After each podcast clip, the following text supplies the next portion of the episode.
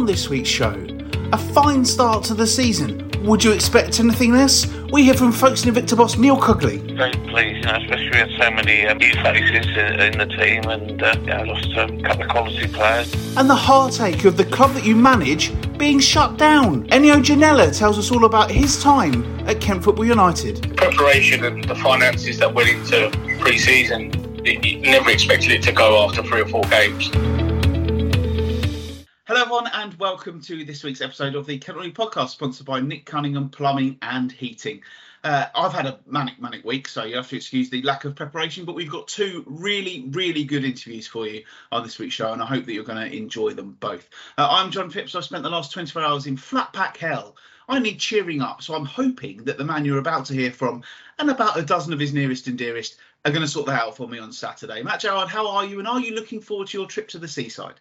Well, I am looking forward to my trip to the seaside, and I have to say, you need to employ my wife because if we ever get anything, she puts all the flat pack um, furniture together. A because she doesn't trust me not to scuff half of it and do things wrong, but she she, she quite enjoys putting stuff together. And we have got something coming from IKEA for one of our daughter's bedrooms. So um, again, I'll, I will probably get the instructions out and pass things to her, but she clearly she is the man in our relationship in the terms of DIY and stuff like that.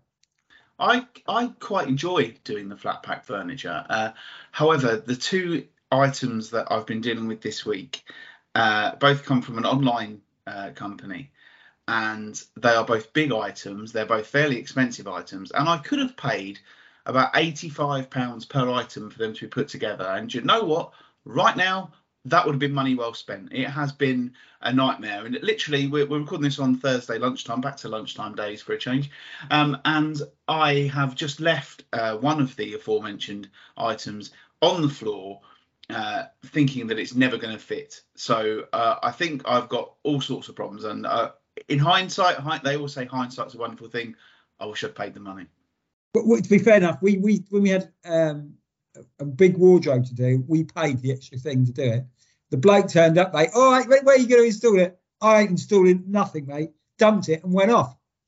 So that this was this was next a company that did it, and uh, they sort of the bloke clearly I don't know if different driver or different person who installs, but I ain't installing nothing, mate. Dumped it at the bottom of our stairs and he went off. Well, I think we did get some money back eventually after we kicked up a fuss. So um, you know, necessarily, no necessarily they'd have got somebody to do it for you anyway.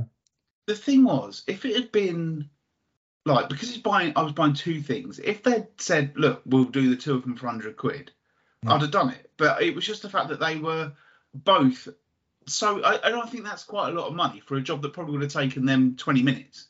Um, I mean, it's taken me and my dad the best part of a, a, a full day. Um, but was there much arguing? There, has been a few uh, crosswords along the way, yes. um, so yeah, it's not been uh, it's not been the finest uh, 24 hours uh, or, or, so, and uh, that's why there's no script for this week's podcast. So I'm just literally winging it as we go along. It, who knows? This might turn out to be one of our best shows ever because I've done absolutely bugger all in terms of preparation. Is, is it all straight? There's nothing wonky or nothing missing. Well, you see, this was part of the problem. One of the things uh, is a wardrobe, and we spent about an hour yesterday looking at this, thinking that they'd drilled the holes in the wrong side. But actually, no, we just got it around the wrong way. Uh, and then the the second bit is a TV unit, and I just had to put a, I had to build it all together, which I've done, and then put the shelf in, and the shelf doesn't fit, and that is what's caused the big problem. Uh, and my dad is now dealing with it on his own. So fingers crossed, when we finish talking, he will have fixed it. So it, both of us, both me and my dad, are much better when we're just left to our own devices. And my dad will sit there and he'll think about it for 10 minutes and he'll come up with a way of fixing it. So I'm very confident that once we're done here, it's all going to be sorted. Good old dad, that's what I would say. So uh, again, it probably comes with experience, probably. So in you know in 20 years' time, when you're doing, if you're helping somebody else out, you'd be a bit wiser. So wiseness of dads. But Again, when you mentioned about the um, screws being in the wrong place, we've done that before, and it does take, you, take your brain about half an hour to realise what could be. But the thing, the thing was with this was it was because the wardrobe is a lovely grey colour, and the side that we were trying to put at the front was the grey colour.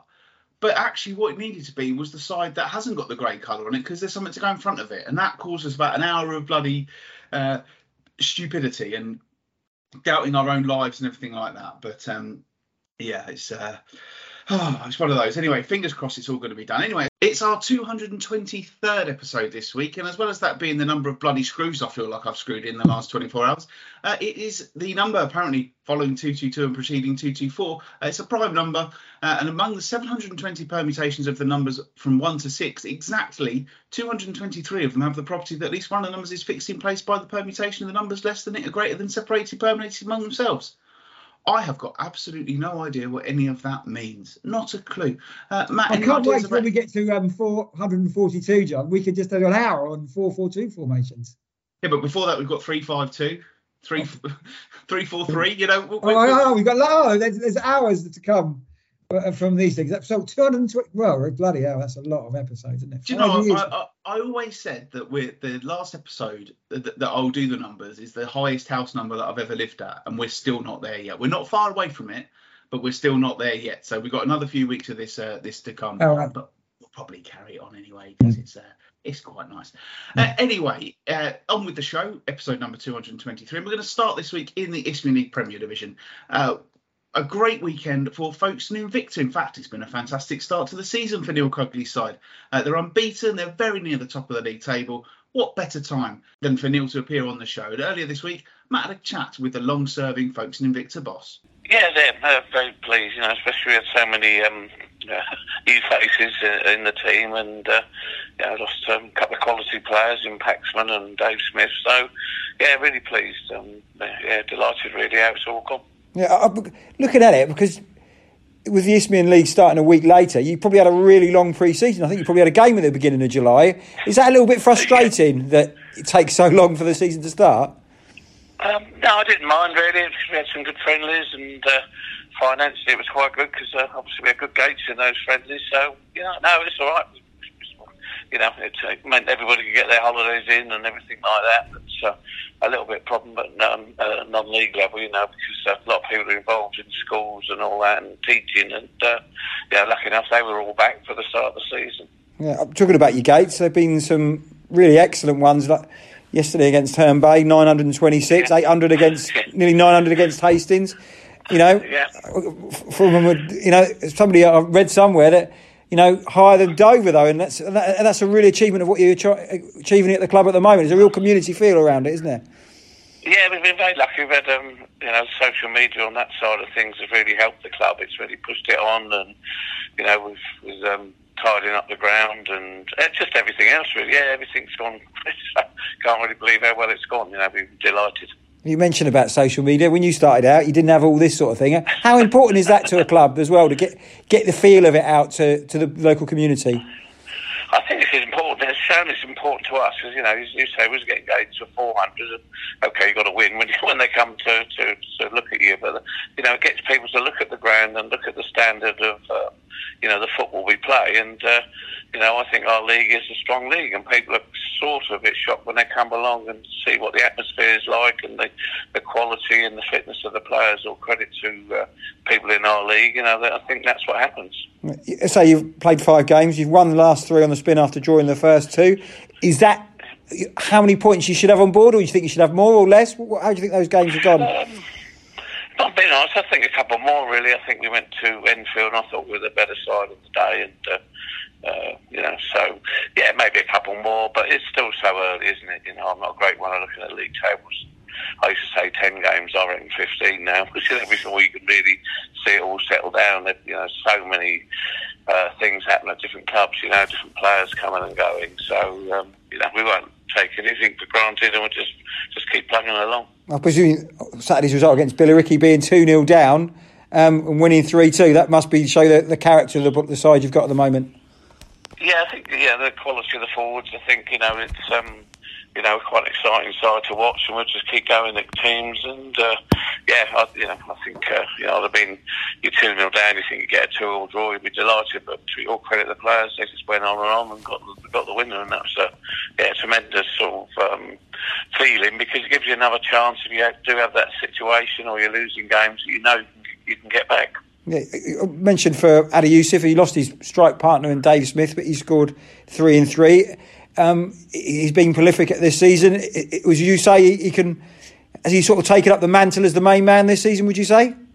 Yeah, he's, um, Addy thinks he's the main man anyway, so it doesn't matter. so, uh, we just let him carry on. But you know, with, with uh, you know, he's uh, he got help. We get um, you know Nathan Green and uh, Ian Gale to the club as well. So you know he's done done a good job for us, and um, yeah, he's a, he's um, he's a hard player player to mark when he's on song. He's as good as there are in, in uh, non-league, really. Yeah, I say some of the players you've got have played at you know national league status, so that shows the pedigree of folks and what you're growing at the club, does it?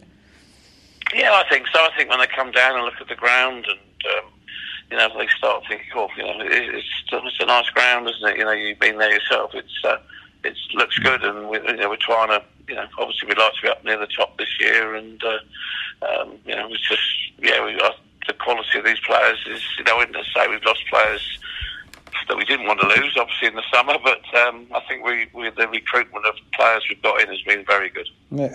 About Monday's game against Herne Bay, it's a local derby. Herne Bay have come through the leagues. How did the game go? And you, you know, you won the game. Was it a difficult game? Um, yeah, it was quite difficult. I've got to say, you know, we, I thought we, uh, you know, were only two 0 up, and I thought we was controlled in the game, and then they had a speculative shot that went in, and then, you know, to be fair to Herne Bay, they, they threw everything at us, and uh, I think they showed that. I'm sure they'll be quite comfortable in this league as um, as the season goes on. I was quite impressed with them, to be fair, but you know. Um, yeah, it was quite a good game. What do you think the standard of the league with players dropping into the National League and lower down? Do you think that the standard of the league has improved over the last couple of years? Uh, yeah, definitely improved over the last couple of years. Um, the quality of the forwards is good, I think, and um, yeah, I, I think it's a, it's a quality league. You know, it's a hard league, and if you're not if, if you know you're not just doing the right things, you'll lose a game or, or, or drop points. You know, so it's uh, it's every game you've got to be at it and, and, and keep going. But uh, I think that's in every league. I think the Conference South is obviously stronger than ours, and they get the conference. It's uh, it's just how it is now. FA Cup action this weekend. Last year, you came so close to getting to the magical first round, losing to Eastleigh after extra time. You've got a side at a different end of the perimeter at North Greenford United. In all your time, have you come across them before? Yeah, funny enough, we have. We played them in the FA Cup a few years ago, and uh, pleased to say we beat them that time. So hopefully we can do the same. You know, it's, uh, as you say, we're having a good start and talk about last year and all that. So it becomes a massive banana skin if you're not careful, and you've got to you've got to do everything dead right. And uh, but I think you know we're an exciting team at the moment, and um, you know hopefully we can get through. What sort of level are they playing? I don't know what league they're playing in. I should have done my homework. Good League, I think. Yeah, yeah. yeah. So again, again, they've got nothing to lose. I suppose a bit like you did it when you had that draw against Eastleigh last year. Yeah, they'll come to the ground and think, you know, hopefully, you know, six, seven hundred people there, and, and they want to enjoy it, won't they? It's our job to make sure they don't enjoy it, you know. So, but as you said, the FA Cups, you know, it's it's a glory, and financially, it's such a, a big thing. And um, to be fair, we made a made a lot of money out of the FA Cup and FA Trophy last year that we was able to invest into the team this year. So, it'd be nice to do that again. Do you get a more laid back person than Neil Cugley? Do you think? I, do you know what I was going to say? Very laid back, but that, I thought that was a really, really interesting interview. And sometimes, sometimes Neil can be a little bit. I, I don't mean this, but he can be a bit sort of, you know, I've done this a million times in these interviews. But I thought what I what I liked there was you kind of got some good stuff out of him there, and I, and I really enjoyed it. And interesting, he was talking about the the way that the crowds have gone up and social media and what a big part that's played in that. And I know Anthony who does the folks in uh, Invicta social media, and and he does do a really good job. And it's incredible to to think as you said to him there, that wasn't a thing when he started. Now, 25, 26 years on, it's absolutely huge and it's paying dividends for folks. And as you said, bigger crowds than Dover. Yeah. And I don't know how clubs used to get, I presume, word of mouth rather than social media. But folks, Folkestone, you know, they do everything right off the field. You know, you look about the food situation. And Neil's probably gone along with the flow with this, doing his part, the club things, and he gets the job done on the pitch two draws in the first two games, then three wins on the spin, a couple of good wins as well. Clearly, they've been knocking on the door probably since pre-COVID, haven't they, in this division? Last season they had a great start. Maybe the cups caught up with them in the end, but there's no reason this season, because maybe it looks like more of an open league with Worthing going, that Folkestone can't be up there. And I can't believe there's a more popular manager in the whole country than Neil Cugley at Folkestone, isn't it? He can probably walk, he can turn up, come on the pitch, score an own goal, and the Folkestone fans will love him because of that longevity and what he's done for that football club on the pitch, but now building it off the pitch. So they can't, as I say, there can't be a more manager loved anywhere, can there? No, they can't. I mean, he's done a fantastic job. He is Mr. Folkestone Invicta, and, and he's done incredible. And, and one thing I, I, was actually thinking when I was listening to that interview earlier on today is when Folkestone got promoted into this league, it was all about they had all those players that had been there a long time, played all those games, they'd all played so much. But the way that his squad has evolved is is amazing. And and as he said there, you know, we, we, we lost some good players this season, this summer, but we've still brought in some really good ones to go with them. And as he said, the strength in that division is getting higher and higher. And Folkestone Invicta are by no means the biggest club in that division, but they are keeping pace with everybody in there. And I think that's, you know, a full credit to them. I mean, realistically, if you look at it, even five years ago, Mark, you would have to say Margate were a much bigger club than Folkestone Invicta. But now that the shoe's very much on the other foot, and, and obviously when those two teams come together, you're going to be backing Folkestone to win it. And, and it's huge credit to Neil Cugley that he's been there so long, yet he's still got that passion to to reinvigorate his side every year. I think I think that's half the challenge when you know, is it? He had a lot of players, you know, still got a lot of players who played a lot of games for the club, and it's refreshing it, using your contacts, using to get new players in. Look at who's out there, and you look at the side they've got now.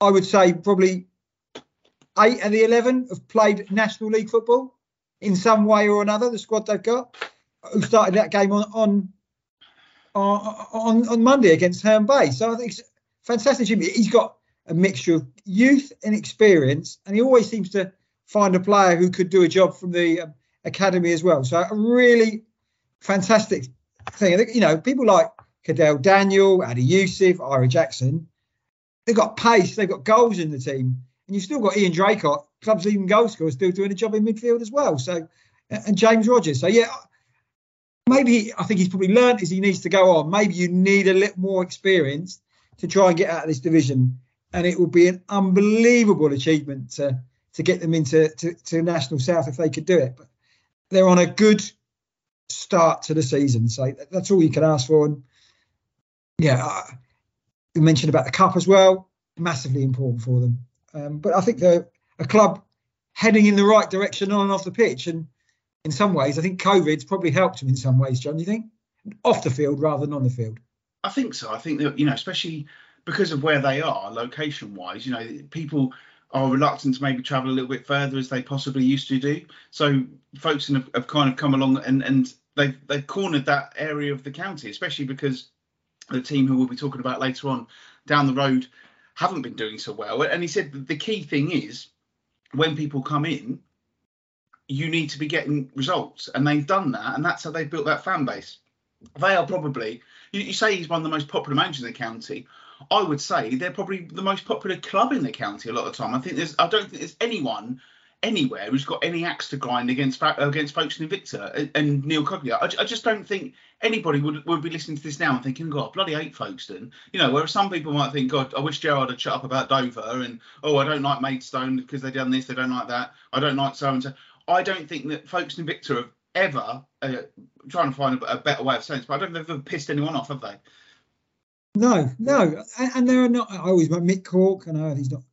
Um, you know, he used to love Folkestone when he used to do stuff for the Dover Express. He absolutely loved. And when you go there, people are genuinely pleased to see you, and I think they're just enjoying their football. Of course, results on the pitch help, but I just think they've got a feel-good factor around the club. And if they didn't miss out on promotion, there's nobody going to be saying, "Oh, Cugley's got to go. He's not taking us any further."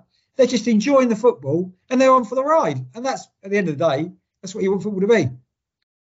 Yes, uh, shocking lack of research from you before you actually did that uh, that chat, but a decent cup no, draw yes, I didn't know that, for yeah. them uh, against North Greenford, who are in the Combined Counties League Premier North, so uh, the same step as the SCEFL, not the league that Beckenham were in last year. Um, but for folks where is that, again? I should have. Where is Greenford? Sorry. uh, it's Uxbridge sort of. Well, Ealing apparently is, is where no, they play. lovely. I bet it's a lovely place there.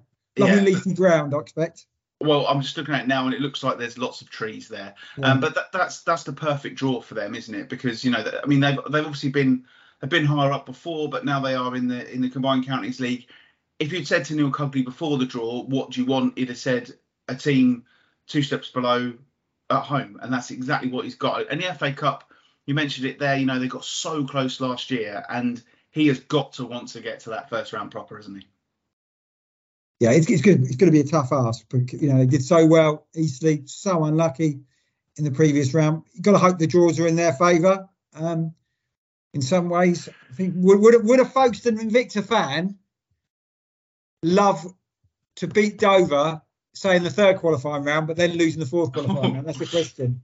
Because then you know that, that, that would be an interesting one if that came up. I have seen folks that knocked Dover out the cup back when Kinnears are. Dover won 11 games on the spin, and they played Folkestone in the FA Cup and Folkestone won. So I, I think Dover Folkestone in the FA Cup fourth qualifying round. What a well, both got to win some games, but I think yeah, well, if you're a Folkestone fan, knocked over out but miss out in the first round, what would they take?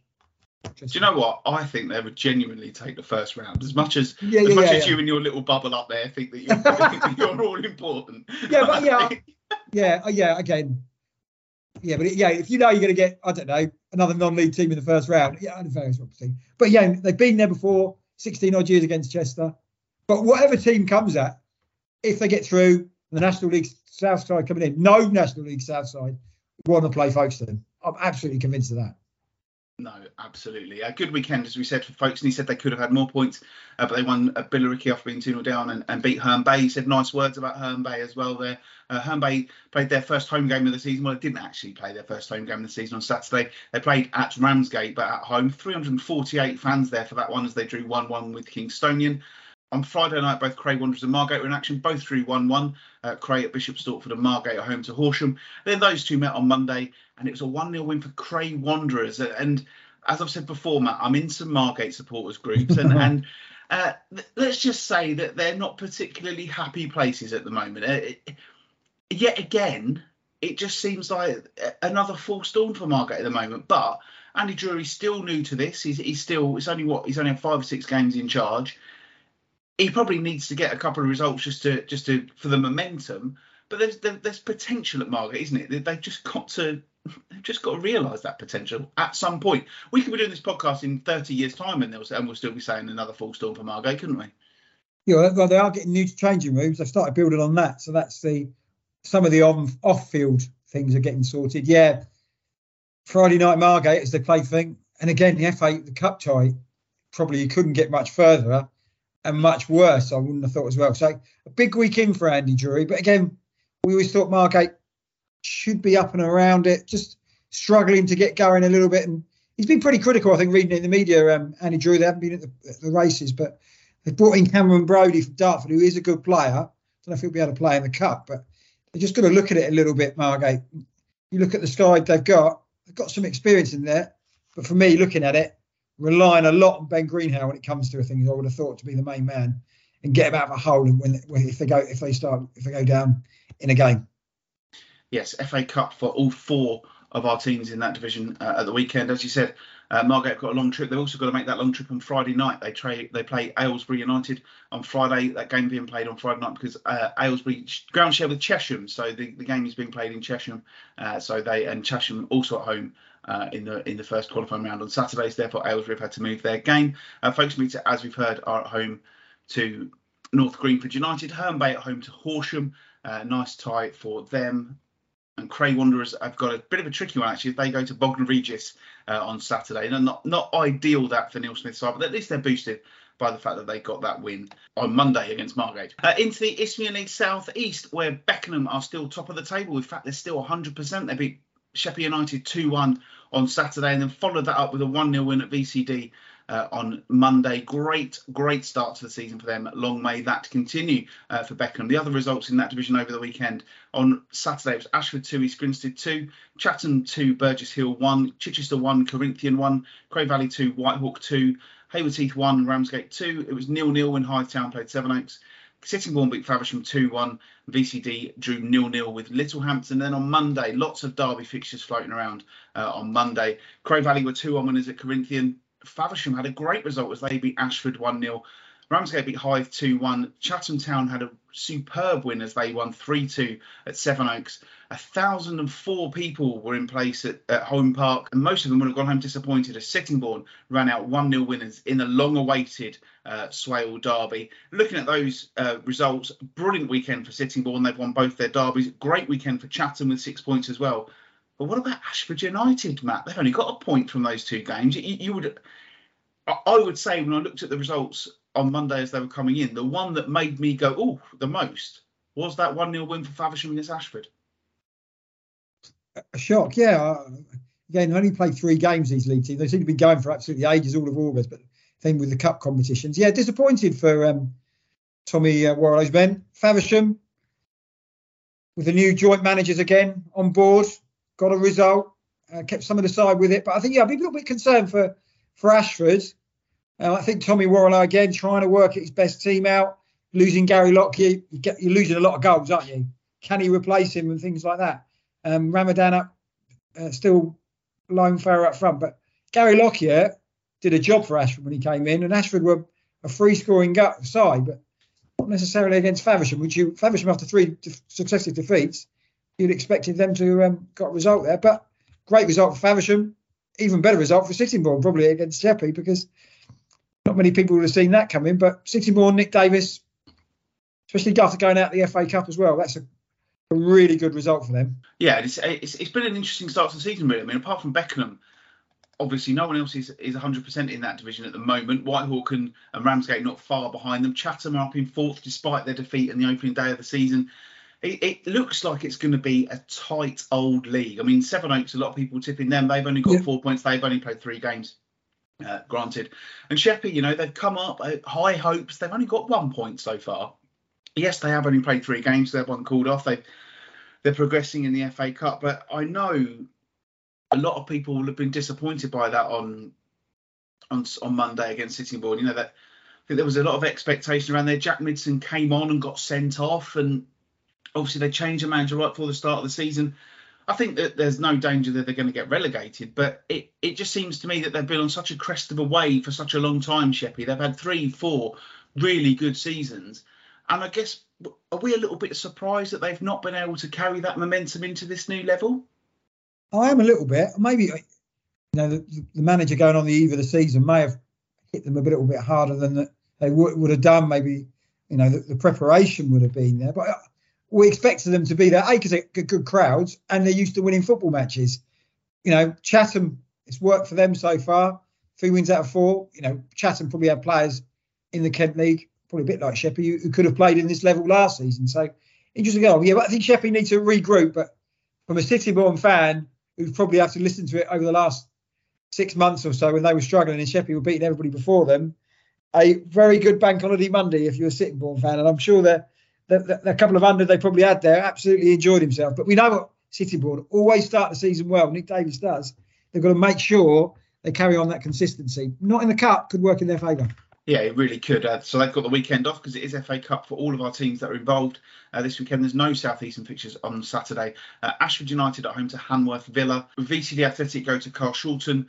Cray Valley are at home to Hastings, a, a recap of several games last season. Hythe Town at home to Hayes and Yeading. Corinthian go to Met Police. Chatham Town go to Midhurst and Eastbourne. We spoke about them last week. Uh, Sevenoaks at home to Kingstonian. Sheppey United at home to Lewes. A couple of games in the league on Tuesday, rearranged ones from earlier in the season. Ashford United against Sevenoaks and Hythe against Sheppey. But looking at those cup ties, as I've gone down that draw, there's not a lot that you're thinking that the Isthmian League South East side is, is expected to win there, are there? No, Sevenoaks against Kingstonian teams is a good game, I think. Sevenoaks not a great weekend for them, but back end of last season they were a good side, and I'm, I'm sure they can give Kingstonian a, a decent game. You thinking we're going to lose a few then, John? Folkestone you would expect to get through. Margate, I don't know how we're United, but on a Friday night that's an absolute pig of a tie. Um, so we could lose. You know, I, I, guess I just look at it and, and I think all these East League South East sides got through, and then you look at those draws and you think, oh, that's a stinker, isn't it? Hythe against Hayes and Yeading. Uh, Corinthian having yeah. to go to Met Police, you know, Sheppey getting Lewes, you know, they've all they've all got like really really tough ties at that level. I, I suppose one team who I would be thinking have got a good chance are Chatham, who've got the aforementioned uh, Midhurst and Eastbourne, uh, who you know, are at a lower level than Chatham. A third away tie in a row for for the Chats at a lower level opposition, which is obviously not ideal. But if you're coming through those ties, then you've got to take a lot of confidence into into the next round. So, uh, I'm right in thinking that you'll be in the draw on Monday. Is that is that right? Well, the Conference South sides come in, yeah. So there so there's some decent uh, sides in, in the, who could get these teams. You know, the Ebbsfleet, the Dartfords as well, uh, and the Tonbridges. So the likes of Chatham, which we saw with Sheppey when they beat Welling a few years ago, you get through this and you pull out somebody you know local to you, it could be an absolute money, and you probably might have a chance of a result as well. But again, see how it goes. Cray Valley, you've got to feel for Cray Valley. Hastings, that's an absolute pig of a tie as well, isn't it? Really, but I suppose you got to you, you got to play what comes in front of you. But you're looking at it, it could have been kinder. It really, really could. And a couple of SCEFL teams uh, still in the FA Cup as well that we should mention. mentioned. Town uh, go to Three Bridges on Friday night as well. Uh, Fisher at home to Spelthorne Sports on Saturday, and the all SCEFL tie between Phoenix Sports and Rusthall, which we spoke about Rusthall last week, but it's a great opportunity for, for either of those sides, Matt, because you know the, a Phoenix Sports or a Rusthall, if they were to get drawn out against Tonbridge Angels, that would be a huge tie for them, wouldn't it? Yeah, I suppose you look at it you expect Rusthall to be the favourites to, to to get that. They're the top of the league at the moment. Yeah, it's, it's, it's a big tie, but Phoenix haven't lost a game. So where are we going with this? Rusthall beat Ramsgate, didn't they? That was a massive result for them. Can they? They've got to again lift themselves out of a game, and maybe they're expected to win now. Yes, well, we shall see what happens with those. We're going to move on to the SCEFL actually, and we're going to start in step six for a change. Uh, you may remember last week we spoke about Kent Football United and we said, you know, we, we did try to get someone on the show who didn't get any joy. Well, within about an hour of the show coming out, we did actually get some joy uh, as we got we sent a message from the former first team manager of Kent Football United. Ennio Gonella is already found himself some more employment as he's now joint manager at SC Thamesmead. I spoke to him earlier on today and I started by asking him about if it was a shock, the news about Kent Football United. Yes, yeah, massive shock. Um, we always knew that his son no longer being there may sway him to miss it a bit, may feel on his own. But um, the preparation and the finances that went into pre-season, never expected it to go after three or four games, um, and the manner as well as in, you know, uh, uh, it started off with a text message on a Monday morning. Um, and then followed up with a phone call in the afternoon, and it was pretty much done that day um, and then the following day it was closed. So shocked all of us, yeah. I suppose it's really hard, isn't it? Because you know, Step Six Football Club and everything that's going on with that. You know, people are putting a lot of effort into it, both not just the people behind the scenes, but yourself and your players as well. So it must have been really difficult for you. And, and as you just said, that it happened so quickly. Yeah, it happened so quickly. I mean, listen to Roy. For Roy, it, the, the, chairman down there, he's he's dedicated uh, his life to, to be honest with you to that football club he's done everything through his own uh, sources of means, through work and various other things. And it's not perfect, and there's a lot of people that criticise the ground. But uh, what he did have compared to what he's finished with, and he's done it from his own pocket, is is nothing short but amazing. But um, uh, yeah, for, the players' point of view, and, and, myself, I've helped financially wherever I could.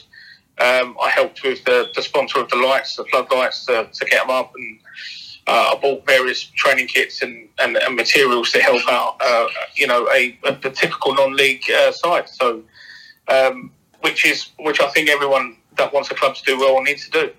And obviously, step six is, is a difficult level, isn't it? Because you're not getting hundreds of people through the doors every week, and, and it's how you. It, it's amazing that so many clubs do keep going, I suppose, and that this is kind of the first time in a few years that this has happened in Kent.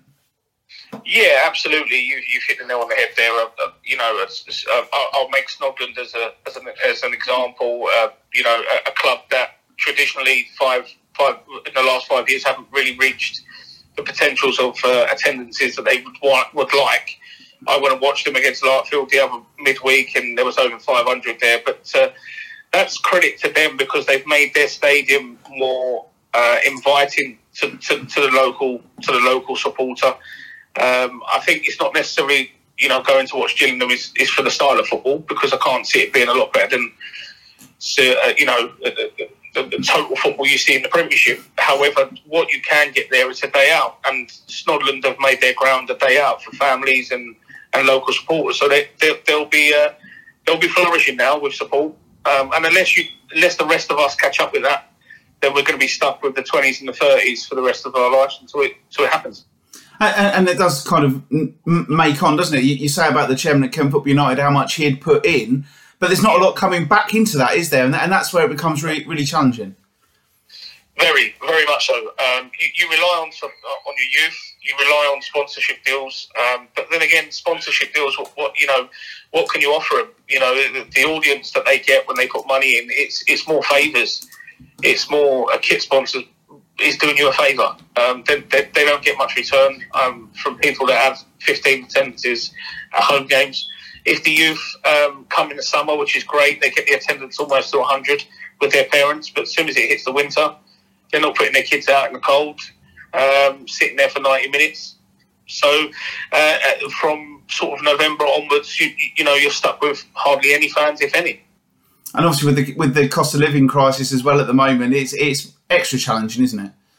Very much so. Very much so. I mean, his sprinkler services that he put in uh, run from a tank that took five hours to fill up, but even even that cost him almost sixteen hundred pounds a month just on water. Um, so you know, it, it, it, must it must be. I mean, look, I've never been a chairman, but from what I've experienced from Roy, it's, it's a lot of finance, it's a lot of stress, um, and it's a lot of dedication. It's very much a full time job um, in and around your personal life, and I, I'm I'm more happy for him than anything because he gets to enjoy life a little bit more. Stresses have gone. Yes, he'll be upset. There was a lot of emotions when we spoke, but um, it's the right move for him. Uh, you know, he's seventy plus, so he's got to look after himself now. Absolutely. You've wasted little time in, in getting back into the game and, and moving into Sporting Club Thamesmead. how's that been so far? Tough start to the season. Very tough, very tough. Um, but the facilities there are phenomenal. Uh, for me, it's one of the best brands in the, in my opinion, best grounds in the league. Uh, Lee and Sam, who are the chairmans there, are uh, have been top top guys. Have always supported me in my career wherever I've been. Um, and he was the first phone call I made, and I spoke to the manager there he needed the help, and uh, I'm just glad to be on board. But it's yeah, it's a phenomenal club. Uh, haven't got any points yet. That's got to be the first thing you, have got to sort out, though, isn't it? Absolutely, absolutely. Uh, we're, we're, we're, we're, we're training twice a week at the moment. Um, obviously, some new faces will be coming in. Um, the idea is to blend two two good squads and, and get the best players possible. Um, we've not too many changes, but enough to make us stronger than what we are now. And um, from what we've seen in pre-season, sorry, uh, last Wednesday in a friendly against Punjab, and Saturday's game against um, Tooting, to be honest, there's there's a massive corner being turned, and I'm sure results are uh, imminent. You say about you, you were saying earlier on about Snodland and how they've made it an inviting place to play, and you just said you think that it's the Bayliss Avenue is the best ground in the league, and, and I haven't been there myself. I, I'm inclined to agree with you. So how do you get the people to come and watch SC Thamesmead? Snodland have reached out to their local communities, which I'm not too sure whether Thamesmead has. The problem is with Thamesmead, you have Erith on your doorstep, which Erith Town in step five, and you have some various other clubs around there. With Snodland, it's either Larkfield uh, or Maidstone.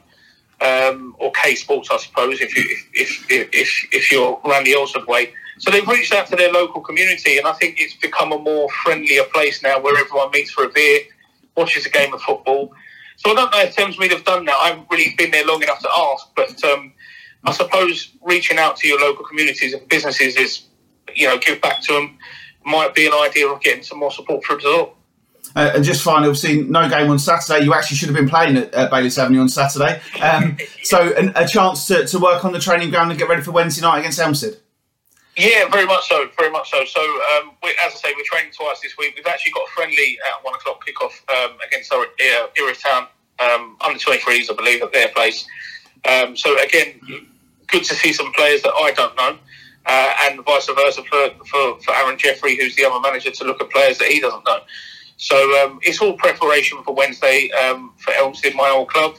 Um, I'm I'm happy that they've had two great results and they seem to be flying at the moment. So it'll be a tough game do you know what, Matt? I, I, really, really enjoyed that conversation, and fair play to him for being, you know, pretty upbeat about the fact that the club he was managing just told him one day, "Well, actually, we're not doing it anymore." Yeah, I don't know if I would be in the same um, mood of doing that, but the way he described it, of how you know the reasons why they're no longer in existence with the cost of things, he really is a labour of love. Um, yeah, you've got to feel for him as well. He'd done all the pre-season. He thought the money was there, but then things happen and okay sometimes there's more important things than football and it's better that the owner you know has some time to himself because clearly the financial restraints were too much but fortunately for him he's got some good contacts in the game and, and, and, hasn't scarred him all this, and he wants to get out there and um, try and do a new job at his new club. I thought it was fascinating. When we were talking about you know the, the attendances there, and you know, I'm looking at the SCEFL First Division uh, fixtures from Saturday, uh, from Monday. Uh, there's only four games, and you've got Snodland, who we mentioned there, 325 people in through the doors. Larkfield and New Hythe, 121. Lydd Town against Greenways, 53. Meridian VP against Tooting Bec, which was a six goal thriller, finished 3 3. 18 paying supporters. Mm. And it's no wonder. I, I, did look back into August and I saw, you know, Kent Football United, they had 38 people come to one of their games. And I thought, you know, what we've said so many times what a labour of love it is running a football club. And as he said there, I'm happy for him. He's in his 70s. Let him go and enjoy the rest of his life rather than stressing about how to make ends meet at a Step Six football club. But It's so sad that they've gone out of business in the way that they have, that the club is, is no more. But it just hammers home that point we make all the time about the, the passion that there is for, for that level of football. Yeah. Some part of me, in some way, looks at some clubs we mentioned the folks on maybe we've got since COVID have got stronger and we've lost Kent Football United. I'm surprised we haven't lost more really, unless if people are, are still carrying on because it is a labour of love, even though you might be losing money and and as the winter goes on, how hard it's going to be for some of these clubs as well. So, yeah, I have to say, I always I've always thought I'd love to get in the running of a football club, but when you listen on this podcast, some of the things that you have to do that not necessarily anything to do with football, of keeping the club afloat, you think, Christ, we would never get involved with a football club. It, it is a labour of love for um, for a lot of people, but sometimes you've got to put other things into perspective they've had a good run, but now it's time to go. But hopefully, as well, the players that came from United can find out new clubs, which which could be well be at, at Sporting Club Thamesmead. Well, that was the impression that I got, and, and I suppose that's a, a bit of a no-brainer for for Thamesmead. You know, obviously that, that they've said that they've had a, a, poor start to the season. They haven't got any points yet. They need to sort of push on and, and progress from there. So I suppose that, that part of the thing for them is they need to, you know, that, that they need to a bit of a spark, something to get them going. And he sounds to me, Ennio, like a very, very passionate man to have involved there. And obviously, he cares about this level of football. He knows this level of football, and you, you can only say you've got to wish him well, can't you? Well, once you're in football, as we said, football's a drug. So he wants to be involved. Probably worked hard over the summer, and he thinks he can give that back to Thamesmead uh, from from that point of view. Yeah.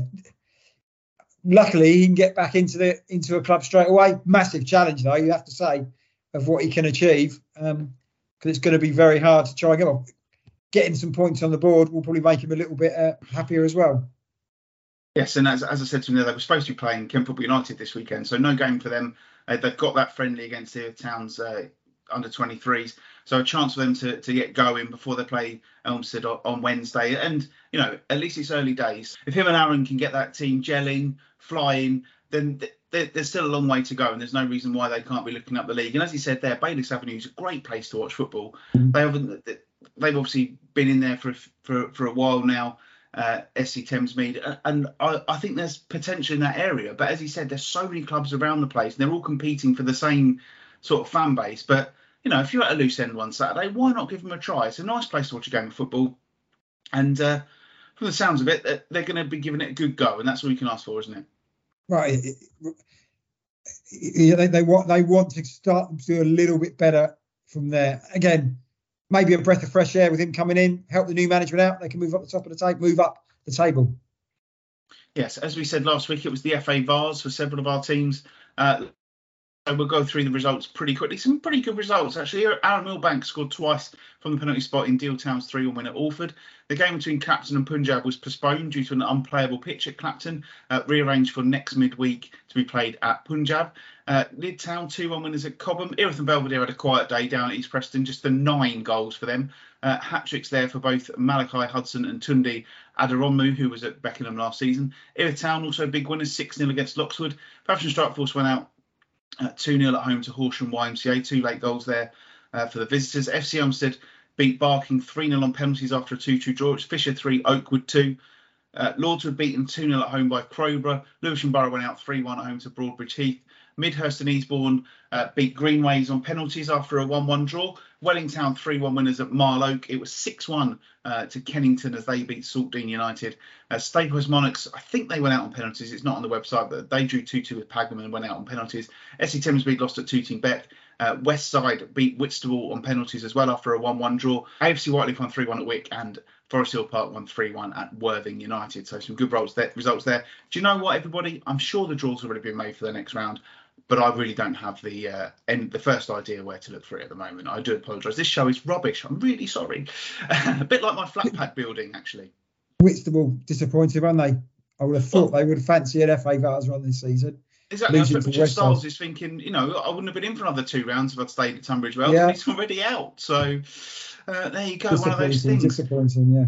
First results on Saturday was Bridon Ropes 1, Snodland Town 1, Larkfield and New Hythe 5 0 winners over Bermondsey, uh, Rochester 2, Meridian VP nil. And then on Monday, just the four fixtures, I've already mentioned the 3 3 draw to Meridian and Tooting Bec. It was Larkfield 1, Faversham Strikeforce 2, Town beat Greenways by a goal to nil, and Snodland nil, Rochester United nil. Fixtures that this weekend in that division: Croydon are at home to Lewisham Borough. Faversham Strikeforce take on Bridon Ropes. It's Forest Hill against Town. Greenways take on FC Elmstead. Meridian VP hosts Staplehurst Monarchs. Snodland Town against AFC Whyteleafe, Tooting Bec against Larkfield and New Hythe. Then on Monday, Greenways take on Snodland. Uh, and then on Wednesday, three fixtures on Wednesday, Croydon against Bermondsey, FC Elmstead, as we've mentioned, against SC Thamesmead, Larkfield and New Hythe against Staplehurst Monarchs.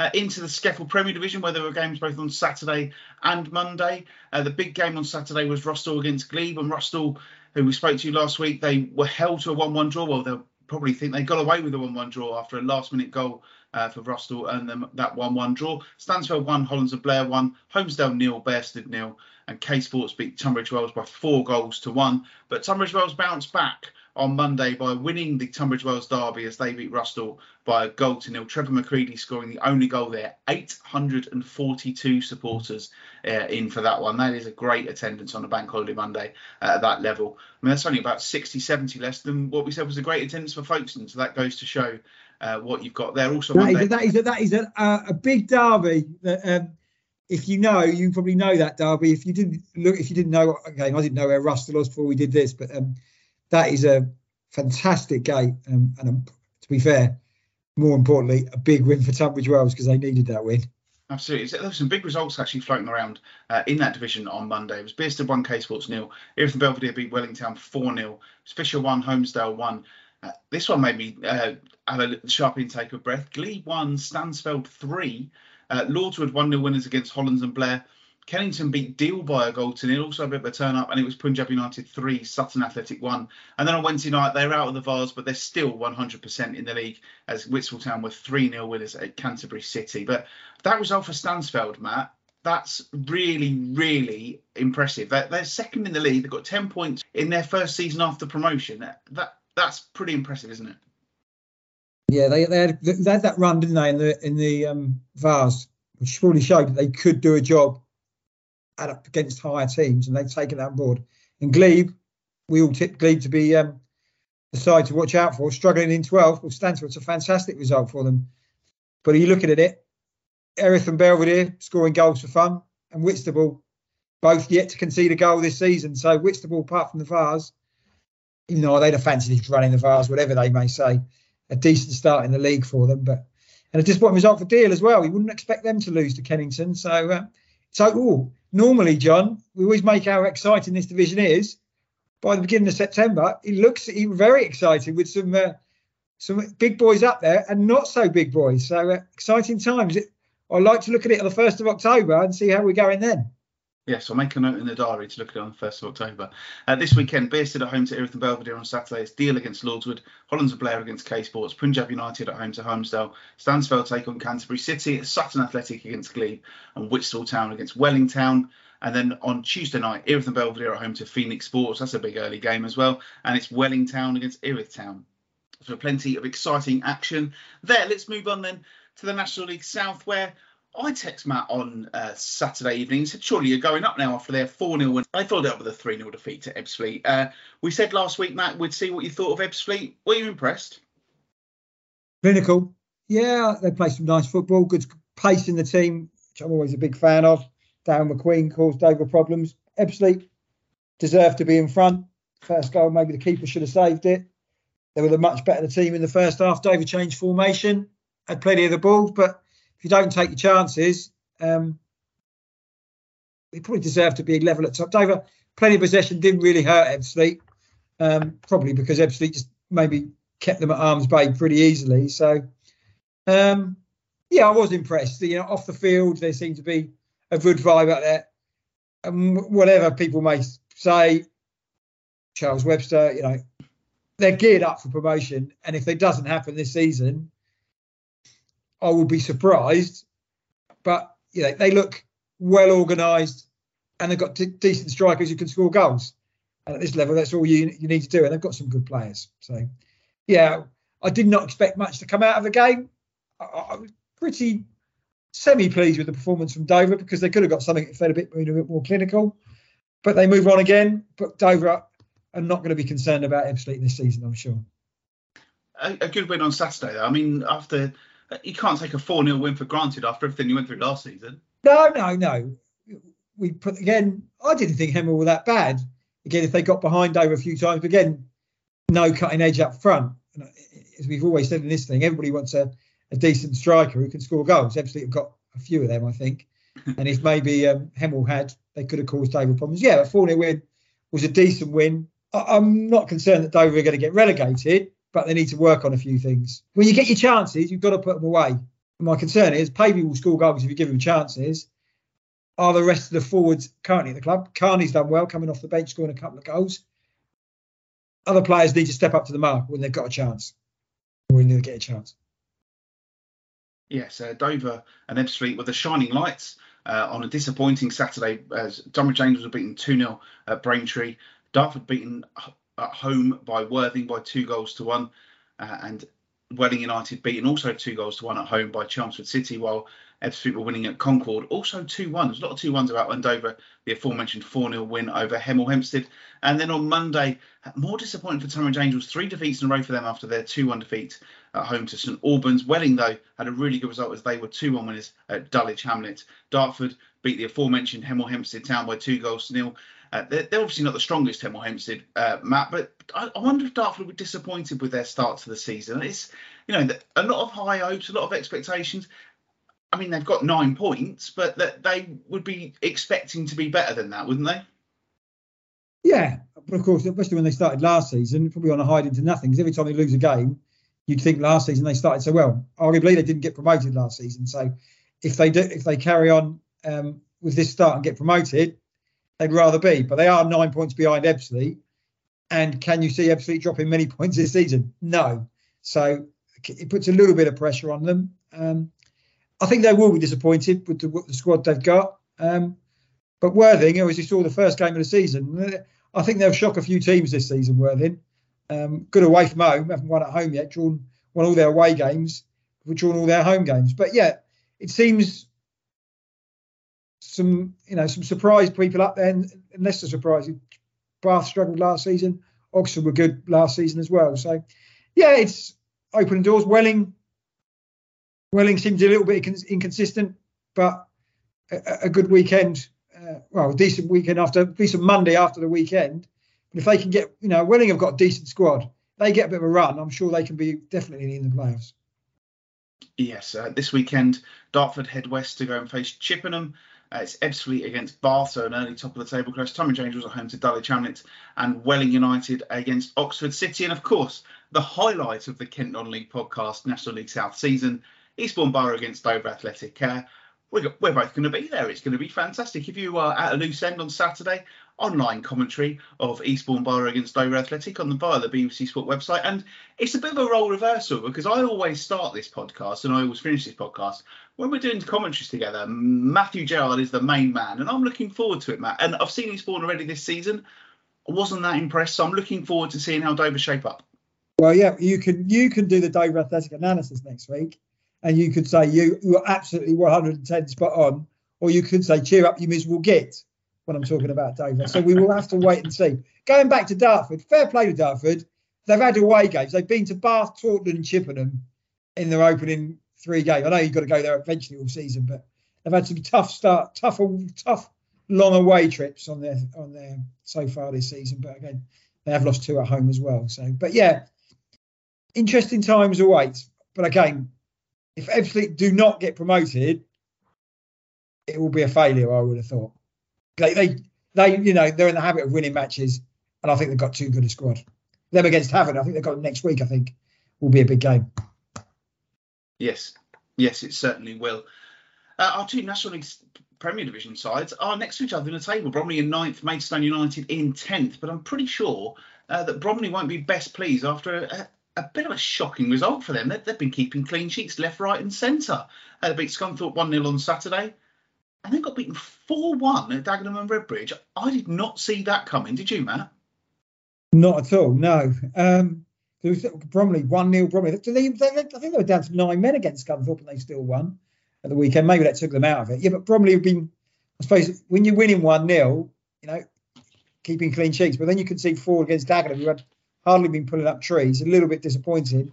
But yeah, I think they'll be happy where they want to be. I still think Bromley have got a, a very good chance this season. Maidstone, fantastic weekend for them. Delighted they beat my old foes Aldershot, I have to say. Hakan Hayrettin doing a very, very good job.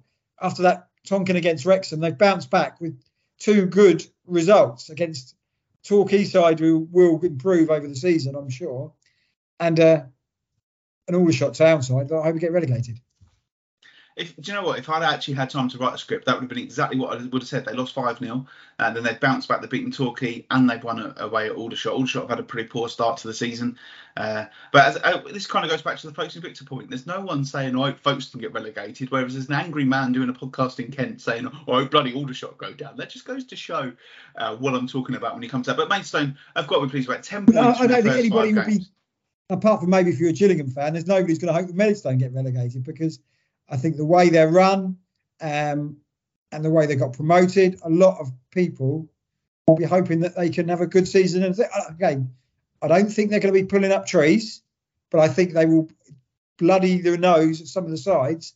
And once um, Hakan can get the players in he wants to get in as well, they will be okay. He's a decent manager and he knows how this this how this division works. So he went off very unhappy with his squad when they lost to Wrexham, but shows the character in that and what he can get out of his players with those two good results. So Folkestone a bit like Maidstone, a bit like Folkestone. I think everybody quite nobody's got a bad word to say about Maidstone either. I don't think.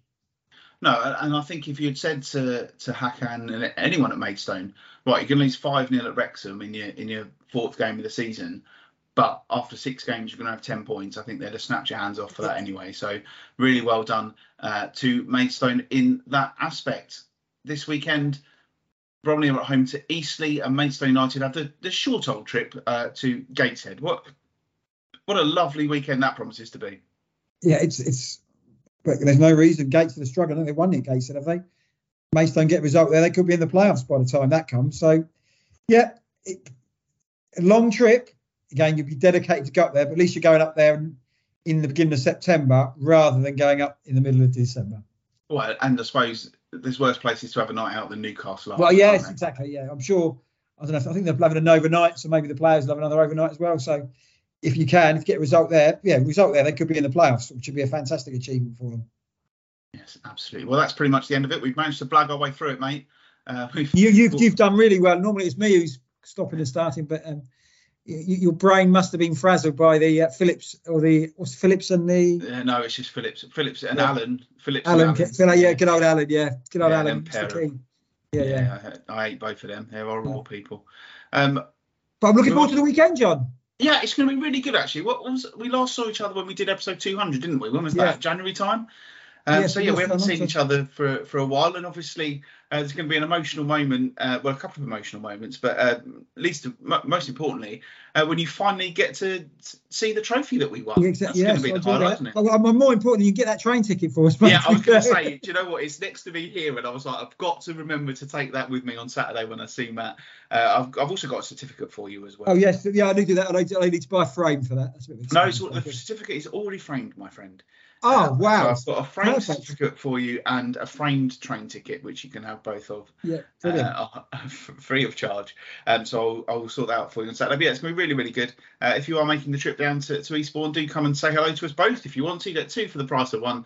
Uh, we'll be in the press box at uh, at Eastbourne Vale. Really, really looking forward to it. And and hopefully next week's show won't be as cobbled together as this one. Although we're going to have a conversation off the air in a minute, which is going to be very entertaining as we try to fit in next week's podcast.